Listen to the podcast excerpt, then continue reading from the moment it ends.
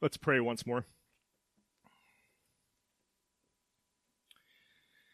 Our Lord and God, you have promised that as rain comes down and waters the earth, the grass, makes it lush and green, so your word goes forth to our hearts and our minds. It will not return to you void, but it will accomplish what you have sent it for and purposed it for. And we thank you for that promise. We thank you that that promise is true. Uh, we praise you that you have so fashioned your word that it is living and active and uh, sharper than a two edged sword, uh, cutting through marrow and, uh, Lord, piercing our hearts and our minds with truth. And so we pray your Spirit's attendance over your word this morning.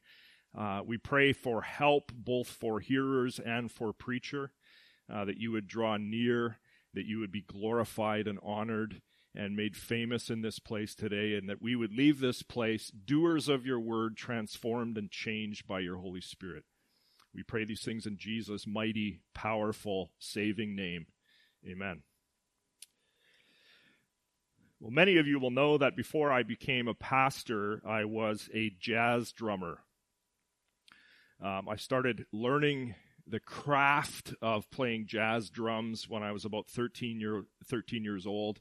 And in those initial days of learning, uh, my drum teacher at the time commended to me uh, several legendary jazz drummers. So he told me, I remember uh, once or twice in lessons, he told me, you have to actually do more listening than playing. You have to listen long and hard uh, to the recordings of these people, learn their musical vocabulary, uh, learn the style and the sound that they play with. And the three guys that you see on the screen there Tony Williams, Elvin Jones, and Jack DeJohnette these were, I would say, my primary influences in the art form. Uh, there were several others, of course, but these three were my uh, primary jazz drumming role models, my top three that I tried hardest to imitate, uh, to copy in my own playing, of course, with varying degrees of success. Well, friends, the idea of imitating role models is a recurring motif, a recurring theme in the New Testament. You see, as Christians on this side of glory, each of us are right now in a process that the Apostle Paul calls maturing to manhood to the measure of the stature of the fullness of Christ. It really doesn't matter if we are a four year old believer or a 90 year old believer. Each of us at every stage is still growing up spiritually. And to borrow the words of Dennis Johnson, what God does in our lives is he embeds into our experience living, breathing replicas of Jesus Christ. People who exhibit a profound Christ likeness in their actions, in their words, in how they treat other people, in their energies. God puts such Christians in our path. People who we can learn from, people who we look up to as role model, role models to pattern our own life after. So a question as we begin today, as you look back over your Christian life so far, whether you're a brand new believer uh, or have been a believer for many decades, as you look back on your Christian life so far, can you identify replicas of Jesus or a replica of Jesus who was a role model to you in your faith. Well, in our next chunk of Philippians, Paul now commends to the church two such replicas of Jesus, two such role models, and their names are Timothy and Epaphroditus.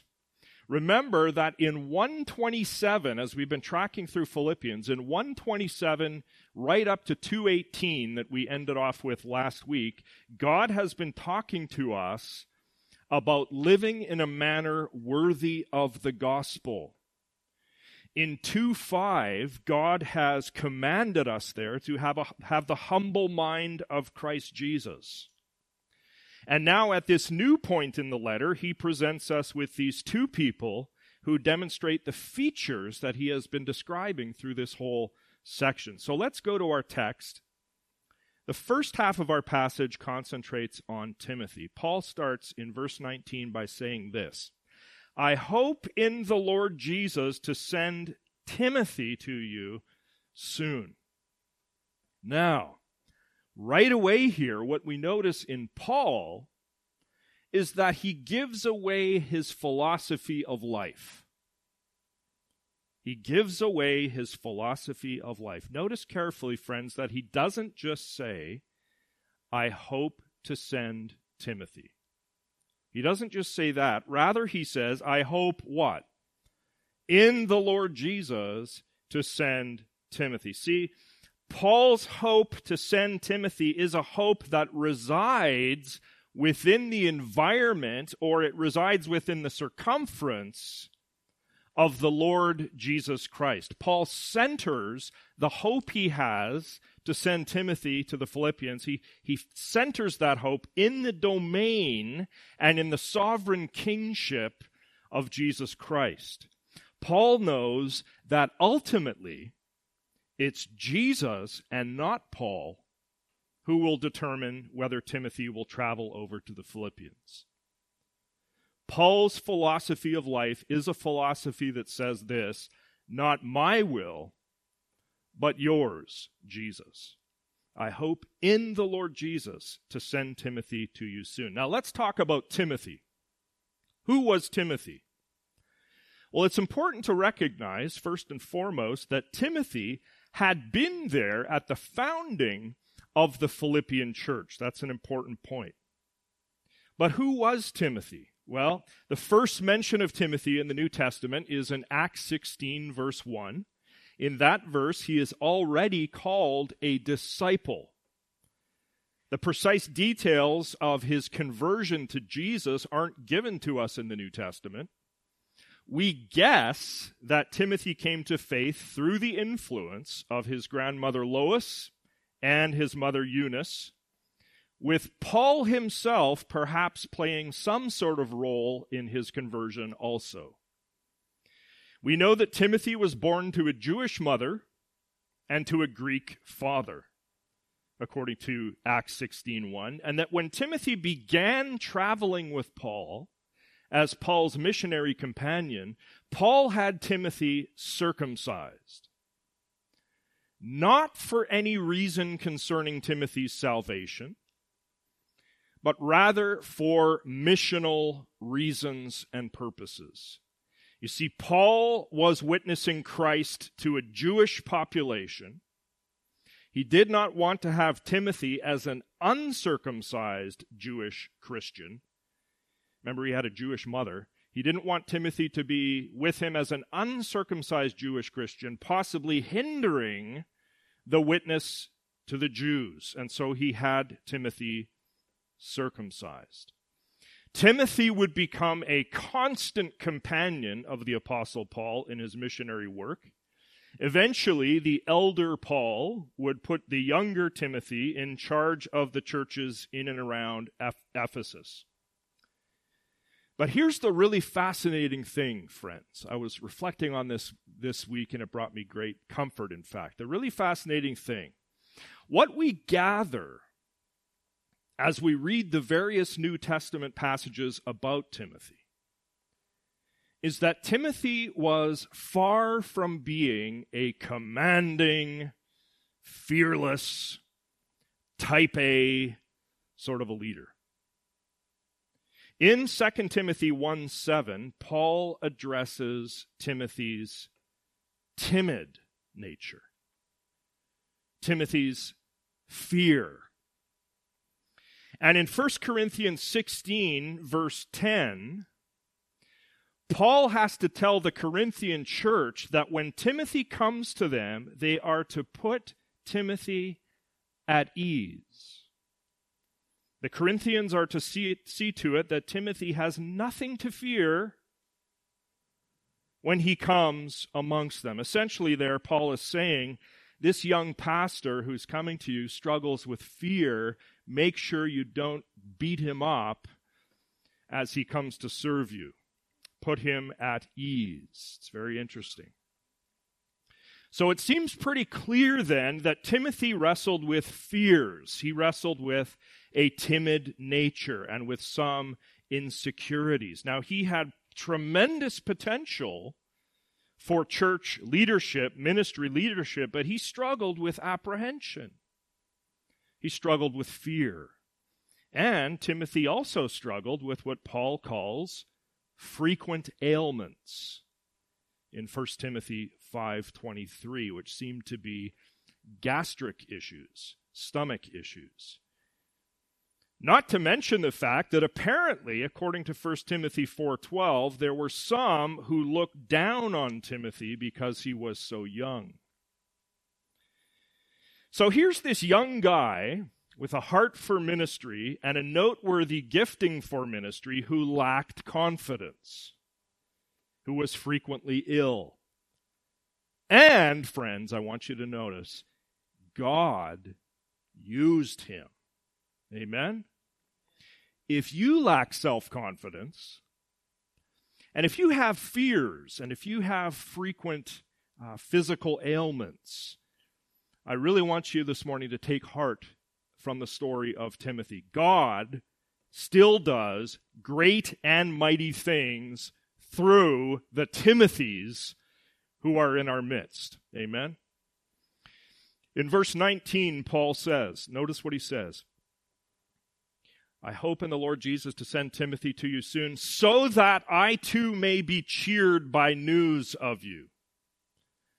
Paul hoped in the Lord that Timothy could soon go out, that he could soon go and make that arduous, weeks long journey from Rome to Philippi and then back to Rome again so that Paul could hear a fresh report about the Philippians and have his anxieties about the Philippians relieved. Paul hoped that Timothy would go out and come back with a good report about how the Philippians were growing in the Lord. As Matthew Harmon says, few things encourage a pastor or ministry leader more than hearing about people growing in the Lord. Now, notice what Paul says about Timothy in verse 20 as we move forward. Notice how Paul commends the timid and fearful and ailment stricken Timothy to the Philippians. Paul says this For I have no one like Timothy who will be genuinely concerned for your welfare genuinely concerned for your welfare. Back at verses 3 and 4 of this chapter, Paul had urged, he had urged selflessness in the church. Paul had exhorted us, hadn't he, to regard others as more important than ourselves, to not merely look out for our own interests, but to look out for the interests of others. And now Paul holds frail and fearful Timothy up as a model of such selflessness. Timothy is a Christ like person who will be genuinely concerned not for his own interests as much as the welfare of the Philippians. And it's interesting in the original Greek here, the word like is translated from a word that means of equal soul. Of equal soul. Paul says, I have no one like Timothy. I have no one of equal soul like Timothy is to me. Or as John Kitchen has translated it here, I have no one else, this is a good translation, I have no one else of kindred spirit who will genuinely be concerned for your welfare. Paul himself was genuinely concerned for the welfare of the Philippians, and Timothy was a kindred spirit in this regard. There was no one like Timothy. Paul could count on Timothy to represent Paul's ministry heart in the midst of the Philippian church. Paul continues in verse 21. This is interesting. For they all seek their own interests, not those of Jesus Christ. There was nobody like Timothy. The rest of the people, aside from Timothy, seek their own interests, not those of Jesus Christ. Now, this is a difficult verse because we know that people like Luke and Mark and Aristarchus were also present with Paul in Rome, along with Timothy. So then the question here becomes is Paul saying something disparaging here in verse 21 about Luke and Mark and Aristarchus, that they seek their own interests, where Timothy alone would show genuine Christ like concern for the welfare of the Philippians? Well, I think that would be a pretty hard argument to make that he is disparaging these other brothers in ministry. Probably, there's been lots of ink spilled on this issue. Probably, and I realize this is only conjecture, but probably those other fellow workers, Mark, Luke, and Aristarchus, were unavailable to Paul at the time he was writing this letter. Perhaps they had been dispatched to other places on the mission field only Timothy was immediately available to him at the time of the writing of this letter.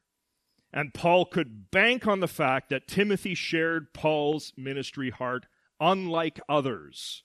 Who are the others? Well, probably the others here are the ones that he had already mentioned in 115 through 117, who sought their own interests. I think that's the best we can do with that issue. Paul continues in verse 22 with his commendation of Timothy. He says further, notice this, but you know, who's he talking to? He's talking to the Philippians. You know Timothy's proven worth. His proven worth. As a, how, as a son with a father, he has served with me in the gospel. Timothy had been with the Philippians at least three times up to this point from what we can gather in the book of Acts. So that the Philippians had seen Timothy in action. Timothy had been tested in a ministry setting, very important.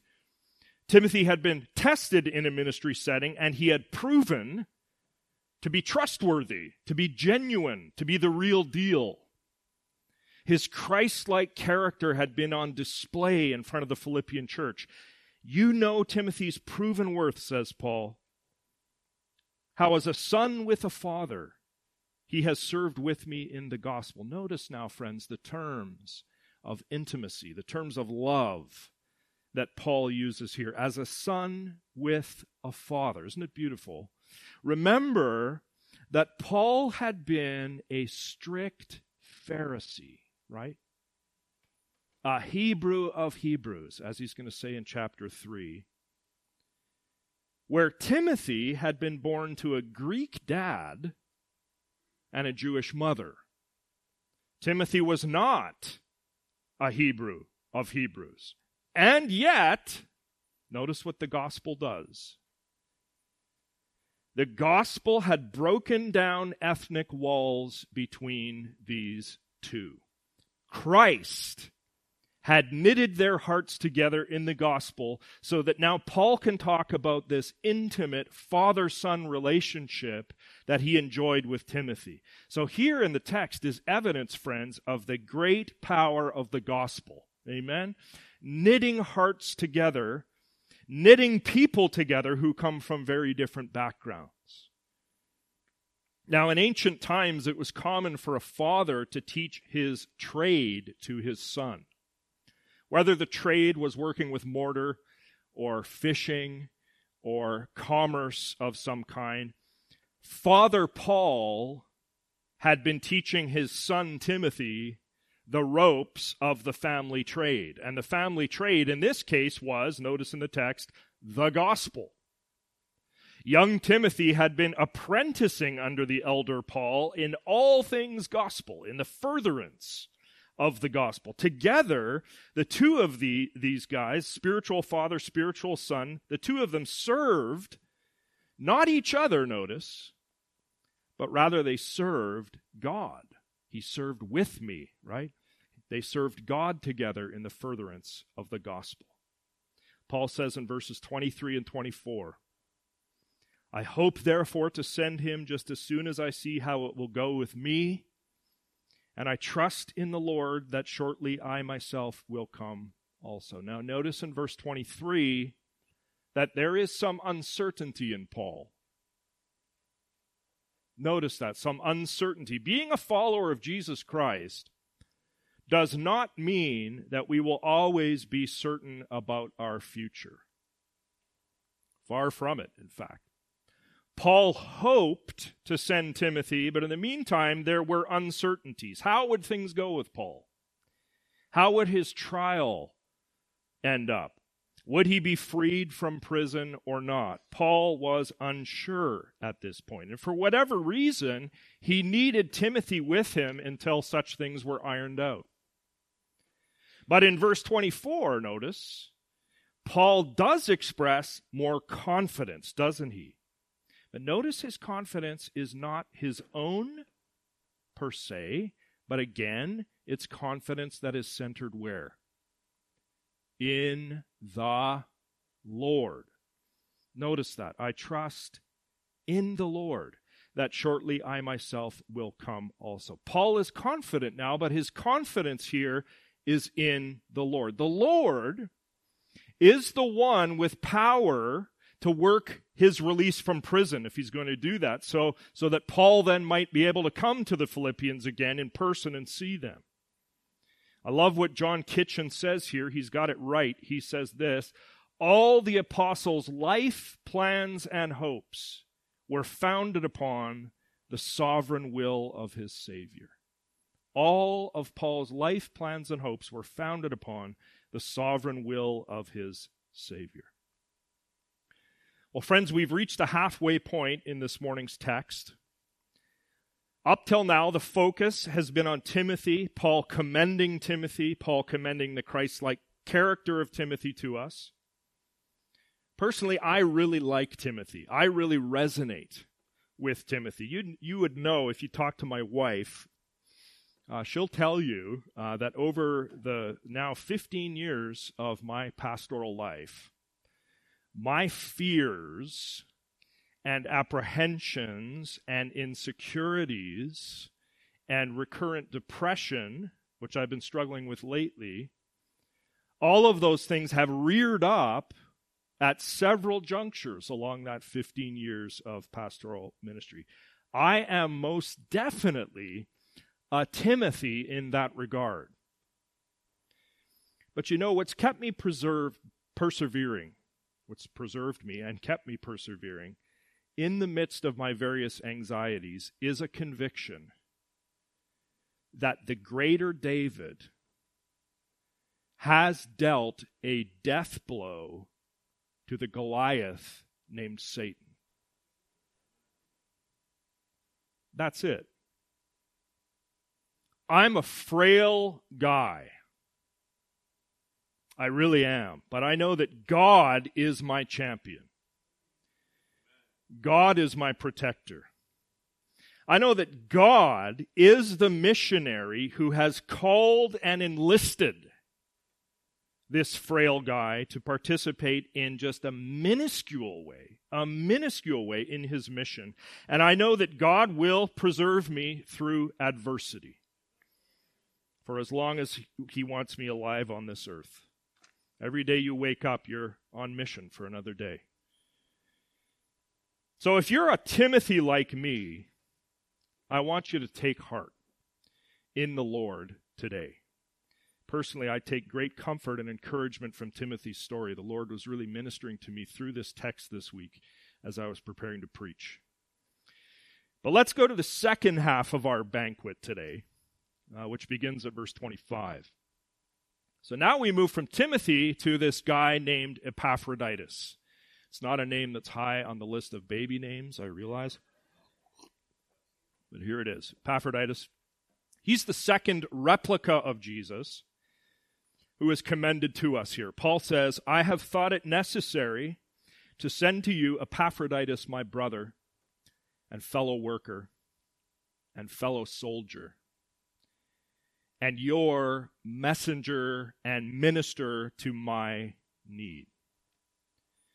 Okay, so get this. Timothy will hopefully be sent to the Philippians later. Epaphroditus will be sent immediately.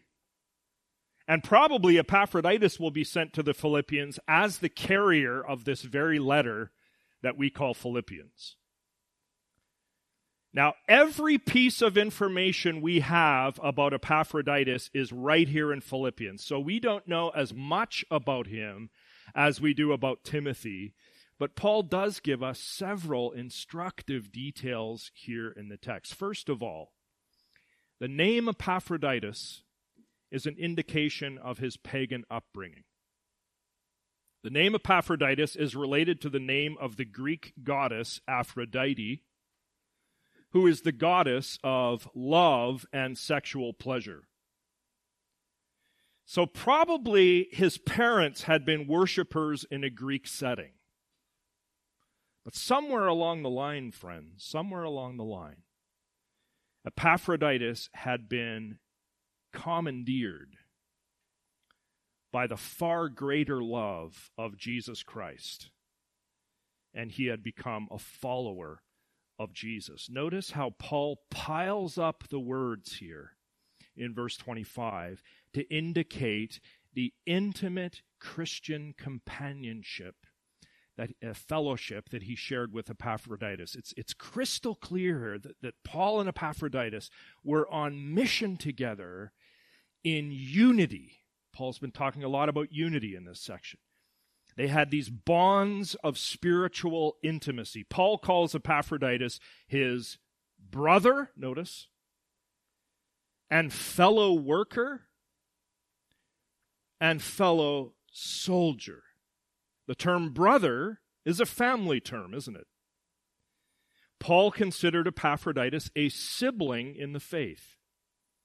Siblings should be close. I know not all siblings are, but it's a term of intimacy. The term fellow worker is a labor term.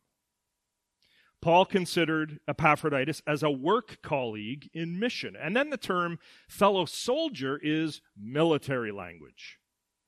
Paul considered Epaphroditus to be a fellow warrior in the battle to further the gospel.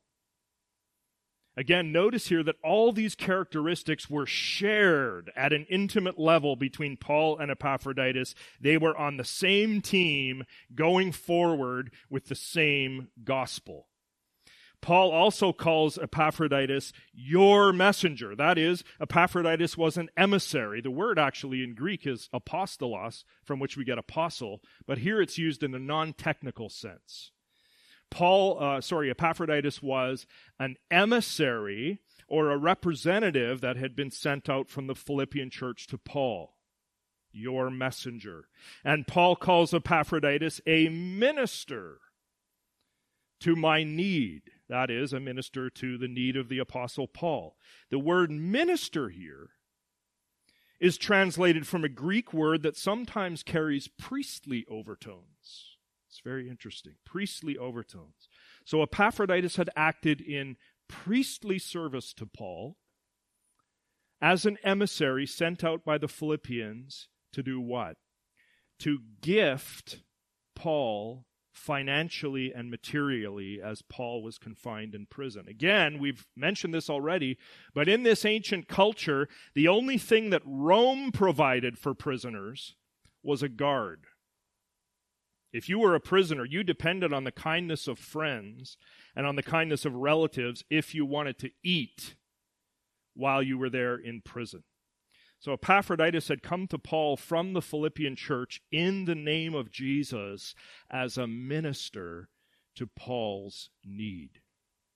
Now, before we leave verse 25, friends, won't you notice how Paul combines a whole host of images and terms uh, to describe his friend Epaphroditus. This man was a spiritual sibling and a fellow colleague and a fellow warrior and a kind of priest to Paul.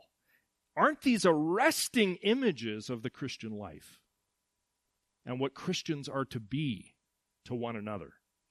In relationship with one another as brothers and sisters, co workers for the gospel, fellow soldiers on the battlefield, priests serving God by serving one another's needs. I, I think we can glean a whole lot here about our relationships, the nature of our relationships with one another as believers in the Church of Jesus Christ. Paul said in verse 25 that he wanted to send Epaphroditus back to the Philippians. Why does he want to do that? Well, he gives the reasons now in verse 26. Paul wanted to send Epaphroditus back to the Philippians because Epaphroditus, notice, had been longing, longing, yearning, pining for all the Philippians, notice. Paul's really hammering at unity, right? Not just some of you Philippians. He, he likes some of you, but not others. No, he's longing for all of you. And Epaphroditus had also been distressed. Because, why? Because the Philippians had heard that he was ill. How the Philippians heard that Epaphroditus was ill, we can't be sure. Remember that there were no smartphones or email or any other quick means of messaging in this ancient culture. The most likely scenario as to how they came to know about Epaphroditus' illness is suggested by Gordon Fee in his commentary on Philippians. Fee suggests that Epaphroditus had come from Rome, to, uh, sorry, from Philippi to Rome to where Paul was, carrying the gift for Paul. And he had, as he traveled, perhaps he had traveled with one or two others. Not least because he was traveling with a significant sum of money. And two or three traveling together with such a sum would be better for protection purposes than just one person.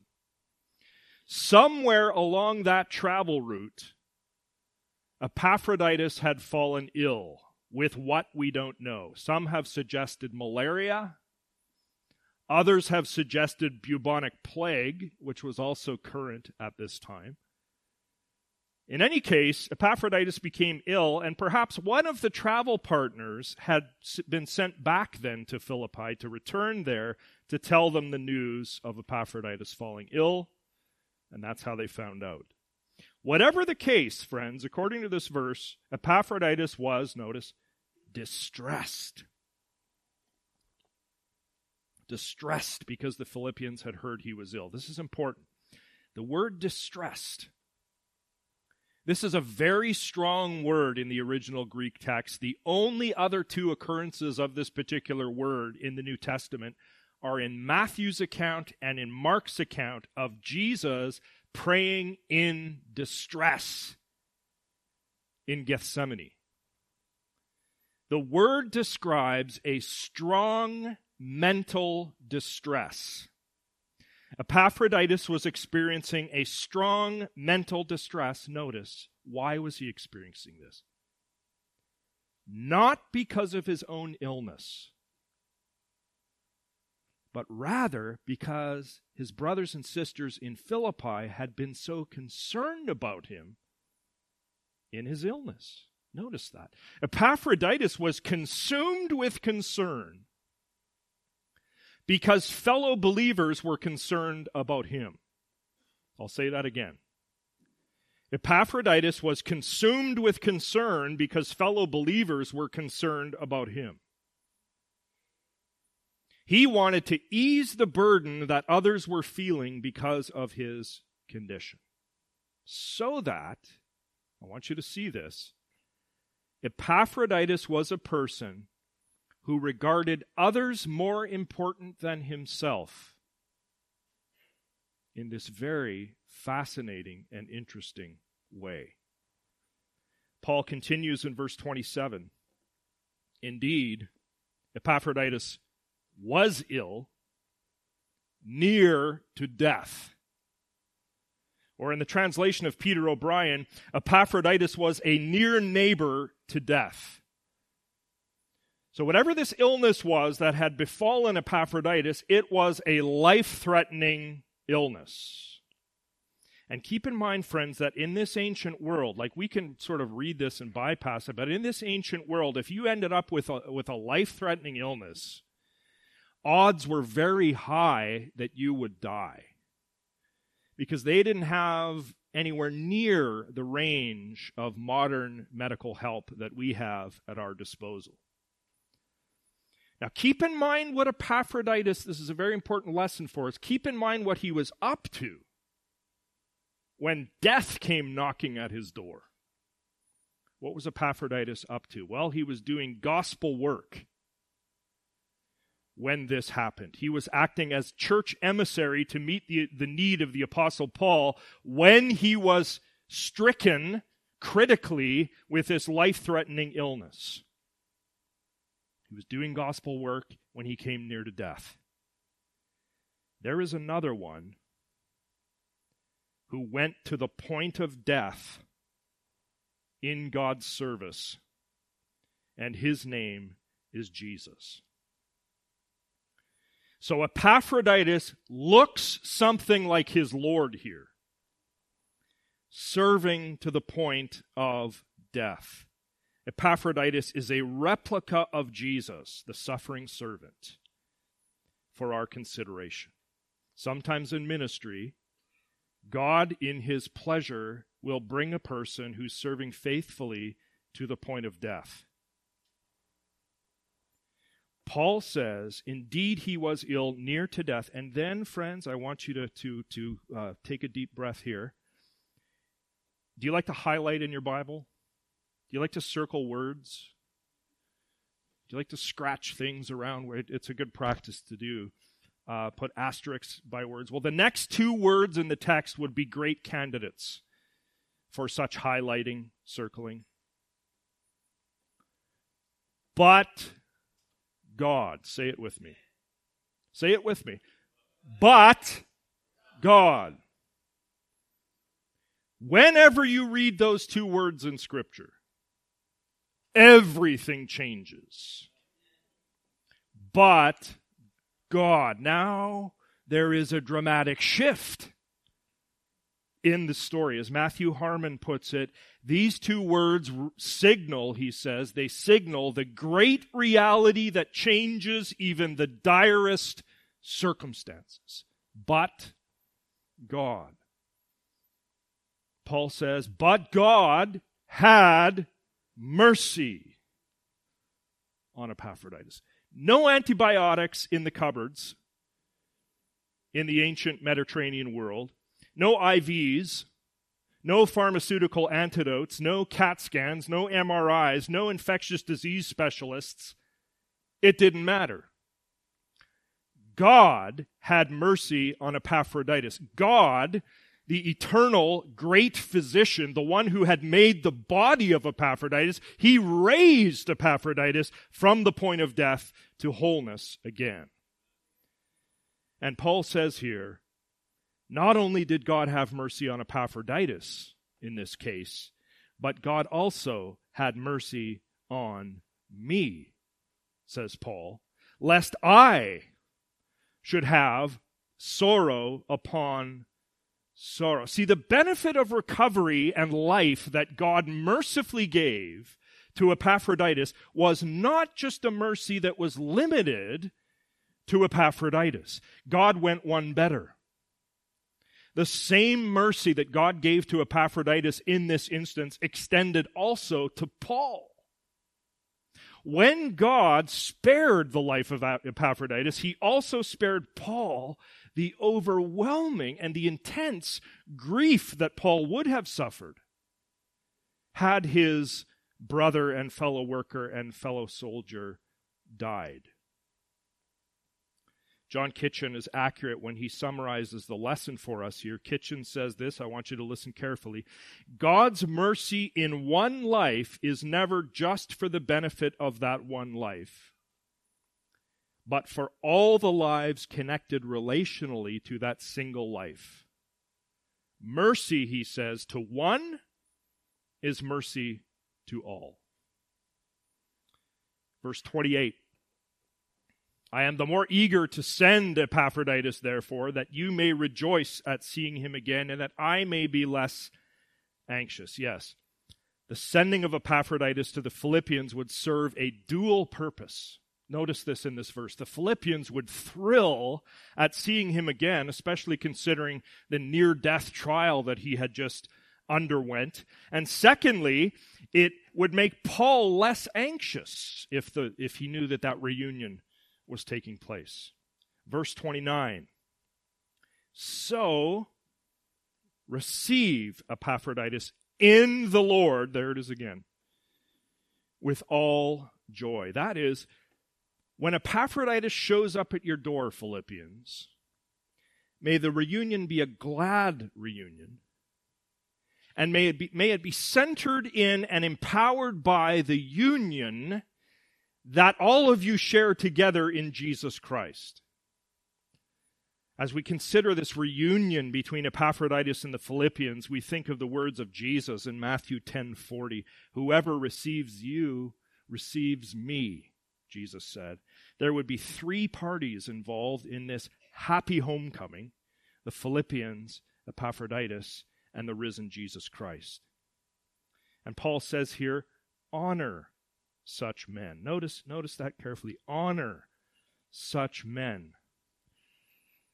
In other words, make it a practice to honor heroes like Epaphroditus who pour out their life unto death for the sake of the gospel. Honor such heroes. And giving honor to such people is not to draw honor away from God. Rather, it is an acknowledgement of God's great work in the person who is being honored. Honor such men. And then verse 30. Oh, notice this. For he nearly died for the work of Christ. He nearly died for the work of Christ, risking his life to complete what was lacking in your service to me. Now, friends, here in verse 30, it becomes very clear with the original Greek text in view, it becomes very clear that Paul is explicitly linking the life of Epaphroditus with the Savior, Jesus Christ.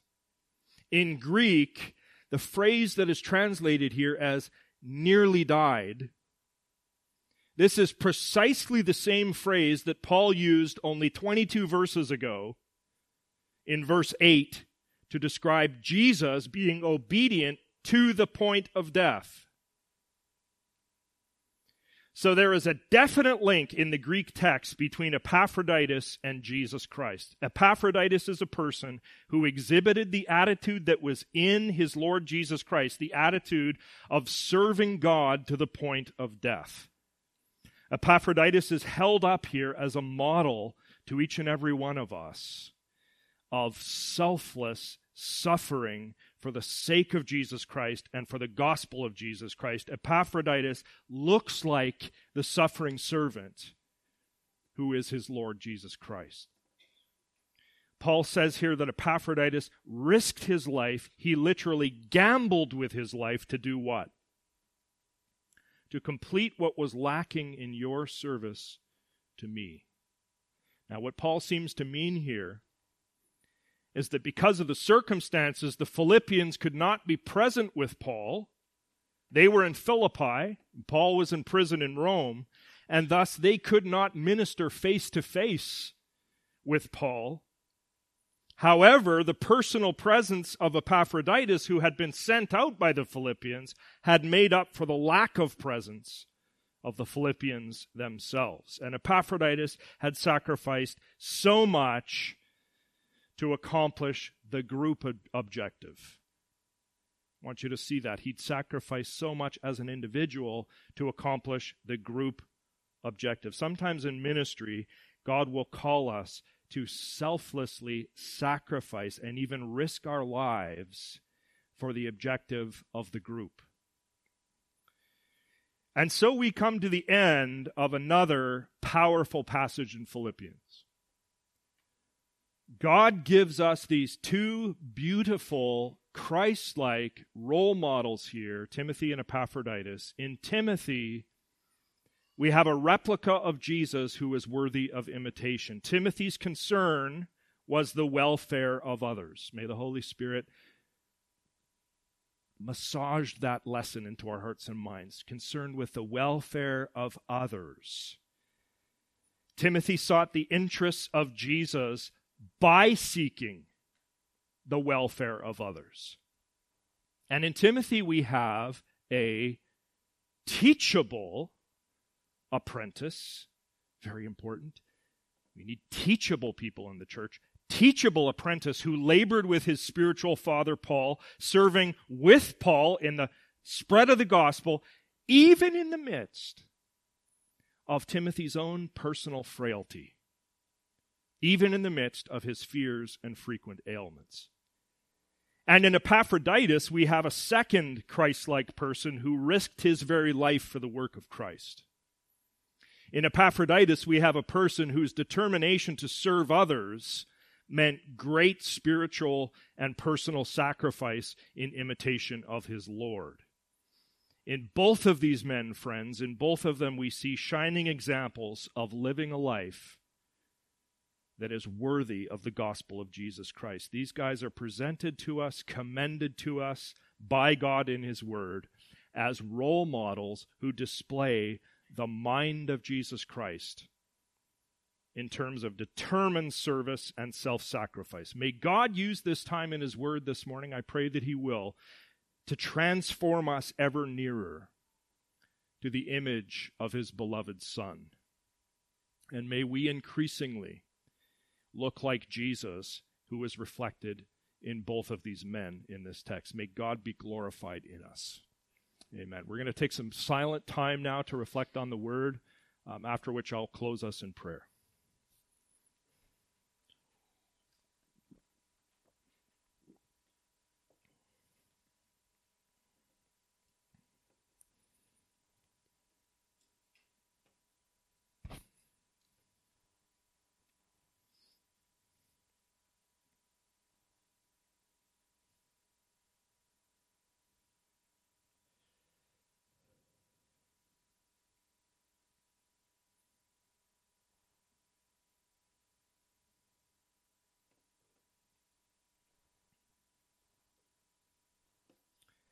Heavenly Father, your word is like a diamond that has many different sides to it that reflect, refract light. Uh, we turn it one way, and there's a, a lesson about um, something pertinent to our lives, and turn it another way, and there's something else you want to say to us and show us. We thank you, Lord, that you have given us your sufficient word. It's sufficient for life and godliness. We thank you for the authority of your word. We thank you for the clarity of your word uh, for the inerrancy of your word, the fact that you have inspired um, these people across uh, centuries, Lord, to, to, to write what you have commanded them to write. Thank you, Lord, that we can spend time in this church under your word. And Lord God, I pray that this morning the Spirit would take what we have read and learned and, Lord, um, embed it deeper into our souls. Help us to live this word out and be doers of it and not hearers only. We pray in Jesus' name. Amen.